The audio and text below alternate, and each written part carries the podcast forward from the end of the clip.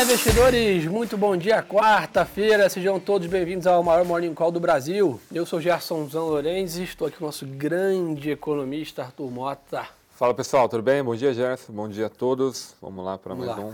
Pessoal, a gente até teve um início de semana um pouco mais, não dá para dizer lento, né? Mas com uma agenda um pouco mais esvaziada, né, no mercado internacional. Hoje esse cenário muda completamente, né? A gente tem dois grandes fatores para ficar de olho aqui hoje, né, com bastante atenção, né? O primeiro é agora pela manhã, divulgação do PPI de setembro nos Estados Unidos, inflação ao produtor 9h30 da manhã.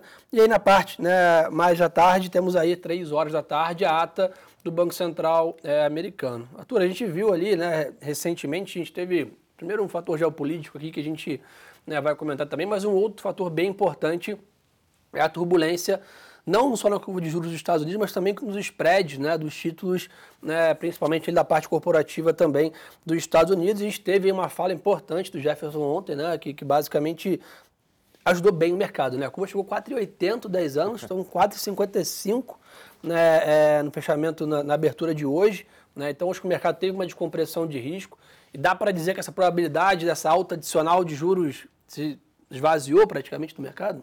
Acho que esse é o grande ponto aí do momento, né?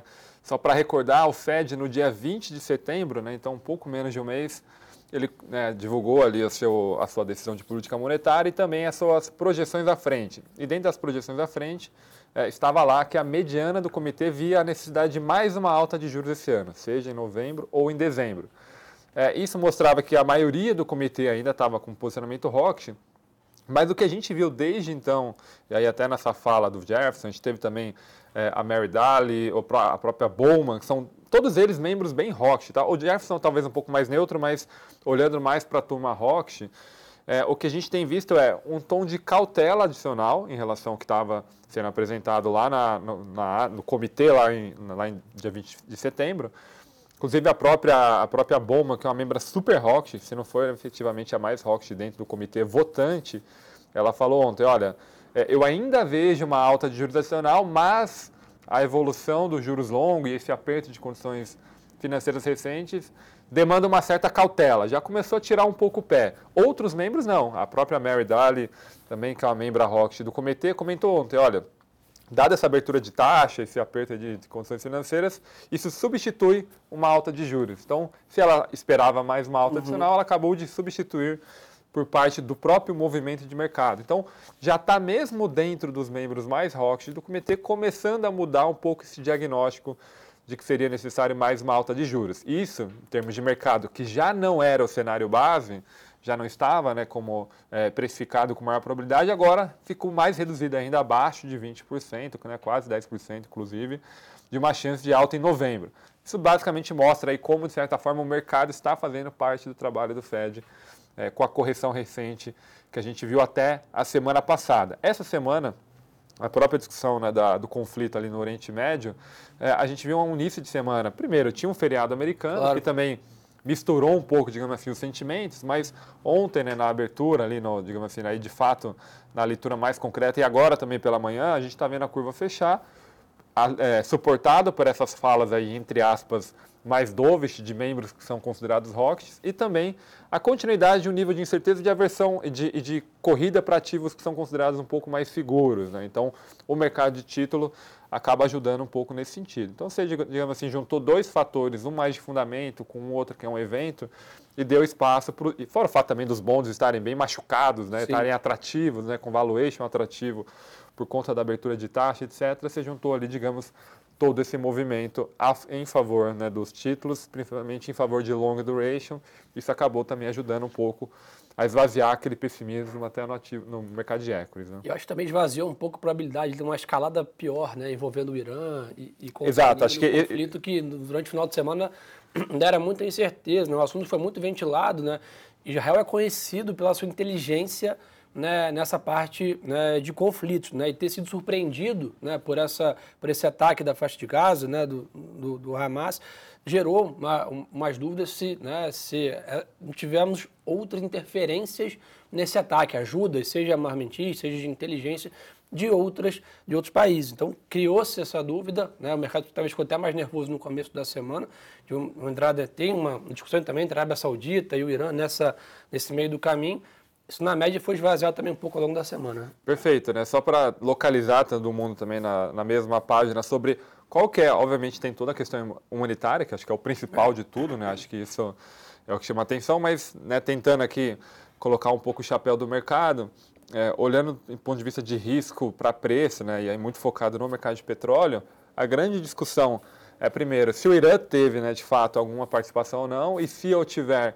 se manterá algum apoio, né? E aí, se sim, como os Estados Unidos vai aumentar as sanções que já estão vigentes, e os Estados Unidos foi reduzindo, não as sanções, mas a vigilância dessas sanções nos últimos meses, até como forma também de escoar o petróleo iraniano, né? Que são 3 milhões de barris por dia, então foi meio que fazendo vista grossa para esse petróleo fluir para o mundo, mas mais importante é como... fica essa relação com a própria Arábia Saudita, que embora esteja do outro lado ali do canal, tem um estreito entre o Irã e a Arábia Saudita e Emirados Árabes, que passa mais de 17 milhões de barris por dia, estreito super relevante que o Irã poderia eventualmente atrapalhar o fluxo, mas naturalmente a própria Arábia Saudita tem interesse em manter, né, dar suporte para, digamos assim, para a ideia do Estado palestino. O fato é que também o próprio Irã e a Arábia Saudita, de certa forma, são conflitados no IEM, pela dominância da região, então não dá para dizer também que mesmo dentre os players ali que poderiam se unir, existe uma certa coalizão. Então, por isso que é um tema super complexo.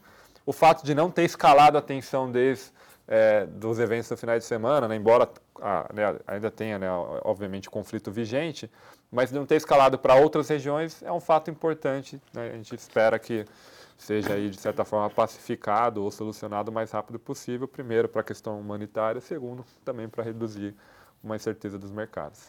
Bom, e nessa linha, pessoal, de incerteza dos mercados, acho que dado essa agenda super carregada, não dava para esperar uma outra abertura que não seja a que está acontecendo hoje, né? O mercado completamente de lado, lá fora, o S&P, o Eurostoxx, Londres, né, com praticamente nenhuma, né, mudança nos índices. O dólar também está estável, o DXY aí com poucas variações. 10 anos que a gente comentou tem um fechamento na curva, o mercado de commodities também está estável na parte, principalmente do petróleo, $85 aqui, né, o contrato WTI. E na média, a gente tem visto ali os Estados Unidos também, só para encerrar essa parte do conflito, bem vocal aqui em questão ao apoio a Israel. Inclusive, ontem Biden, né, comentou que prometeu fornecer, né, apoio total e incondicional, né, a Israel, que inclui remessas de munições e assistência de inteligência. Inclusive, um dos principais porta-aviões dos Estados Unidos foi deslocado, né, para a região. Então, isso tem para a gente ficar de olho hoje. Lembrar a todos, temporada de balanço dos Estados Unidos está começando, né, daqui a pouco, e é bom reforçar que daqui a pouco a gente vai falar de Brasil, mas amanhã é feriado aqui no Brasil e tem CPI nos Estados Unidos, né? Então, o principal dado de inflação ao consumidor lá, com o mercado aqui fechado, né? Então, atenção para isso. E na sexta-feira temos aí JPMorgan, Wells Fargo e Citibank também divulgando seus resultados lá fora. Então, uma semana bem carregada, com um dia fechado aqui de mercado ontem e com esse dado de inflação importante, né? Perfeito. Eu acho que alguns pontos aqui, né? Obviamente, o sell-off que a gente viu recente foi muito drivado por esse movimento de taxa, de juros, né, que tem fundamentos macros, tem fundamentos técnicos, tem fundamentos fiscais, enfim, tem um monte de fundamento ali para estar justificando esse movimento recente. Mas, como o Jerson muito bem comentou, essa semana começa uma temporada de resultados que começa, digamos assim, a dividir as atenções entre o macro e os fundamentos micro, né? Dado que a economia está forte, até o fato dela estar forte, que está promovendo essa abertura de taxa, a gente pode ver, primeiro, resultados efetivamente no terceiro tri mais positivos do que o esperado e, mais do que isso, eventualmente, guidance das empresas mais positivas. Isso pode, digamos assim, mesclar ou até, eventualmente, se sobrepujar em relação ao movimento de aversão a risco recente, tá? Se isso for verdade, a gente pode ter um trigger, dado que o mercado está muito pesado no position digamos assim, nessa cesta mais de aversão a risco, mais bear com o sentimento de mercado, o lado mais bullish, né, mais comprador, digamos assim, está um pouco leve. Então, em setembro o mercado caiu, né? Então abriu uma janela também. Exatamente, né? Agosto, setembro, agora o início de outubro, né, tinha iniciado pesado. A temporada, né, pode ser um evento micro específico que começa agora na sexta-feira, que pode mudar esse tom. Então acho que vale a pena também prestar atenção. E acho que tem a ata do FOMC para comentar, né? Isso. Acho que, de certa forma, eu já dei antecipei algum assunto, como eu disse, né? Desde a reunião do dia 20, e, digamos, a ata é um reflexo dessa reunião, alguns membros do Fed, que naquela oportunidade viam a necessidade de mais uma alta de juros, já começaram a mudar o discurso. Então, primeiro, a gente tem que relativizar o que a ata vai comunicar, porque a cabeça das pessoas que estão comentando ali já mudou um pouco. Por outro lado, isso é mais uma discussão conjuntural, se vai ter uma alta de juros esse ano. Essa é talvez um tópico para relativizar. Por outro lado, existem dois tópicos que eventualmente podem ser abordados na ata, três tópicos, na verdade, que podem ser abordados na ata e que vale a pena a gente aqui, e obviamente os mercados vão prestar atenção, como é que o comitê se discutiu e como discutiu o evento, né, a possibilidade do aumento do que a gente chama de juros neutro da economia americana, se o juros estrutural longo subiu de fato, né, então, e aí isso se transmitiria numa política que deveria permanecer restritiva por mais tempo, e de fato esse movimento que a gente viu no juros longo teria algum fundamento do lado mais macro. Então, se o comitê começou a discutir isso, até porque o Powell deu uma certa palhinha ali na press conference, falou, olha, a gente acha que esse negócio pode estar subindo, né? Na própria divulgação da tendência central dos dots já mostrava uma alta dos juros de longo prazo. Então, se aconteceu, como aconteceu, né? Vamos ver se a ata consegue abrir um pouco mais dessa discussão. Outro ponto como é que eles estão vendo a incorporação, né, e o risco que gera uma atividade mais forte por mais tempo, né? Como é que eles estão vendo isso? Obviamente é positivo para o emprego, para a própria economia, mas tem os seus efeitos colaterais para a inflação, como é que eles estão abordando esse fato em específico. E, por fim, se eles abordaram alguma coisa de fiscal, né? Como é que eles estão vendo se, poxa, teve de fato uma deterioração de risco fiscal estrutural na economia americana, se eles estão preocupados que isso pode atrapalhar mais à frente as condições financeiras, a estabilidade do mercado, o financiamento do tesouro, enfim, se isso vai ser abordado. Esse tema talvez eles optem por não, acho que não abordaram naquele momento, mas, enfim, vale a pena a gente checar, porque isso tudo pode dar insight de como está a cabeça do Fed nesse momento e principalmente a gente mapear, não necessariamente 2023, mas como é que eles estariam em 2024 em relação ao ciclo de juros. Lembrando que, como a gente espera que o Fed de fato acabou o ciclo, né, e o mercado também está nessa ponta, agora a nossa discussão tá bom, olhando o cenário à frente, baseado no que a gente estima, quando eles começam a cortar, né? Acho que a próxima grande pergunta ela é essa, né? E aí toda a informação, né, e a ata é uma das fontes de informação, a gente vai tentando calibrar esse cenário. Boa, pessoal, só antes de ir para o global aqui, para o local, basicamente só para o minério de ferro hoje avança, depois de 6 quedas consecutivas, tem um movimento de recuperação lá fora, de novo, ainda em cima de expectativas de estímulos, né, em relação à China, mas ainda com um sinal bem alerta aqui em relação ainda às indefinições sobre as incorporadoras por lá, tá? Então, os horários, pessoal, como a agenda lá fora está bem carregada, só para recapitular, 9h30 da manhã, PPI nos Estados Unidos, depois temos 11h15, 1h15, falas de membros, né, do Banco Central, 3 da tarde, ata do Banco Central americano, e para fechar também outra fala, 5h30 da tarde. Então, uma agenda bem carregada, com 2 grandes horários, 9h30 e 3 da tarde, mas fiquem ligados o dia todo, né, para quem opera no intraday aí, né, temos uma quarta bem diferente do que foi segunda e terça, com bastante, né, dados e falas para ficar de olho, pessoal. Para o Brasil, meu amigo? Bora, vamos lá. Pessoal, aqui sem dúvida está daqui a 15 minutos, né, sai, né, IPCA de setembro aqui, divulgado aqui dados pelo IBGE. O Brasil também sofreu nessa piora, né, dos yields lá fora, também impactou nossa curva aqui. A gente, mesmo sem ter nenhum grande drive local, a gente teve um aumento bem significativo, uma abertura em todos os vértices da curva aqui. E eu acho que essa inflação de hoje pode, né, trazer algum insight interessante sobre a nossa parte local. O mercado reduziu bem a precificação da chance de um corte de 75 bips em dezembro, com essa piora do mercado global, mas a gente sabe que isso muda, né? O mercado global acabou de ter essa melhora e talvez aí se volta a olhar um pouco mais para a parte local. Então é bem importante. Eu acho que a gente deve amanhecer o dia também com o mercado meio de lado, parecido com o mercado lá fora, mas esse IPCA 9 horas pode ditar o ritmo, né?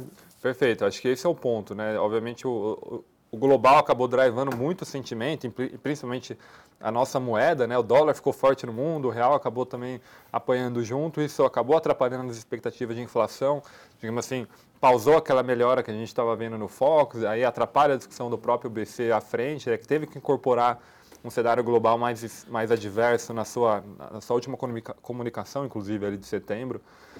E agora, se à frente, né, o cenário se estabilizar ou até eventualmente melhorar lá fora, né, principalmente na curva americana, se abre espaço de novo para no final do ano, em dezembro, voltar a discutir um corte mais tempestivo, ou pelo menos um afrouxamento da comunicação, né? Ainda que não eventualmente operacionalize na última reunião desse ano.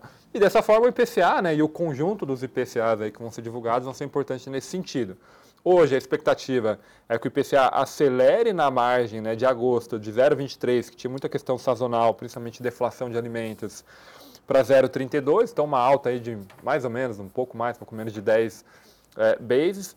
Mas acho que o ponto principal vai ser continuar olhando a composição. A gente sempre vem aqui, toda vez que a gente vem falar de inflação, a gente fala de composição. Então, olhar se a difusão está alta, né, ou seja, o número de itens que está subindo, ele é mais relevante do que foi no mês passado, né? A difusão, por exemplo, da última leitura foi super baixa, a mais baixa de toda a série histórica. Se permanecer com uma difusão baixa ainda é uma mensagem importante, independente de ter uma surpresa ou não do IPCA, sugeriria que estaria concentrada em alguns itens, né? E eventualmente podem ser itens voláteis. E até essa gasolina é uma história... Gasolina é um destaque. Gasolina, e dentro de serviços, né, a gente fala muito também da inflação de serviços, e o próprio Banco Central já escreveu em ata e vocalizou que ele quer ver a desaceleração mais concreta da inflação de serviços para eventualmente acelerar o pace.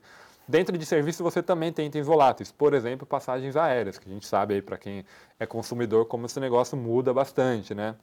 Então tem uma pressão adicional de passagens aéreas nesse fechamento de setembro, ele vai puxar um pouco e acelerar a inflação de serviços, mas há também outras pressões inflacionárias, mesmo dentro do segmento industrial, embora eles acelerem um pouco em relação ao mês anterior, ele ainda continua no patamar possivelmente positivo, tá? Acho que o ponto é, a inflação ela continua, digamos assim, ela parou de ter aquele movimento muito forte de descompressão que a gente chegou a ver no segundo trimestre, que inclusive possibilitou uma aceleração, o início de corte, né, já em agosto e com um ritmo bem mais intenso. Mas ainda assim a gente não está falando que ela está piorando. Acho que esse é um ponto. Assim, ela está meio que rodando aí num novo patamar que ainda não entrega a inflação na meta, não só esse ano, mas também no próximo ano, né? Acho que esse é um ponto importante para as expectativas de inflação. De novo, hoje a composição, né, e o nível de surpresa vai ser relevante nesses itens subjacentes, especialmente o setor de serviços. Para a gente é super importante, obviamente a gente vai soltar as notas, né? Tem também o núcleo de inflação que a gente acompanha por aqui, né? A mediana dos núcleos. Se for conforme a gente espera aqui o mercado, eventualmente o próprio núcleo fica estabilizado ali próximo de 0,30, 0,28, que é onde ele já tem rodado nos últimos meses. Então, de novo, dado de inflação não dá para dizer que ele é bom o suficiente aí para começar a discutir a aceleração de corte, de novo, mas também ele não é um dado que vai preocupar o suficiente até para voltar a discutir uma redução do ritmo de corte, como chegou a ser ventilado, né, 25 bases para dezembro, por conta da deterioração do cenário externo. Não seria o IPCA que suportaria esse cenário nesse momento. Boa. E, pessoal, para ficar de olho além, né, de tudo hoje, a gente voltou a ter um pouco de news flow em Brasília, que a gente já estava, né, há algum tempo que a gente vem comentando que está um pouco mais lento, né, o movimento lá.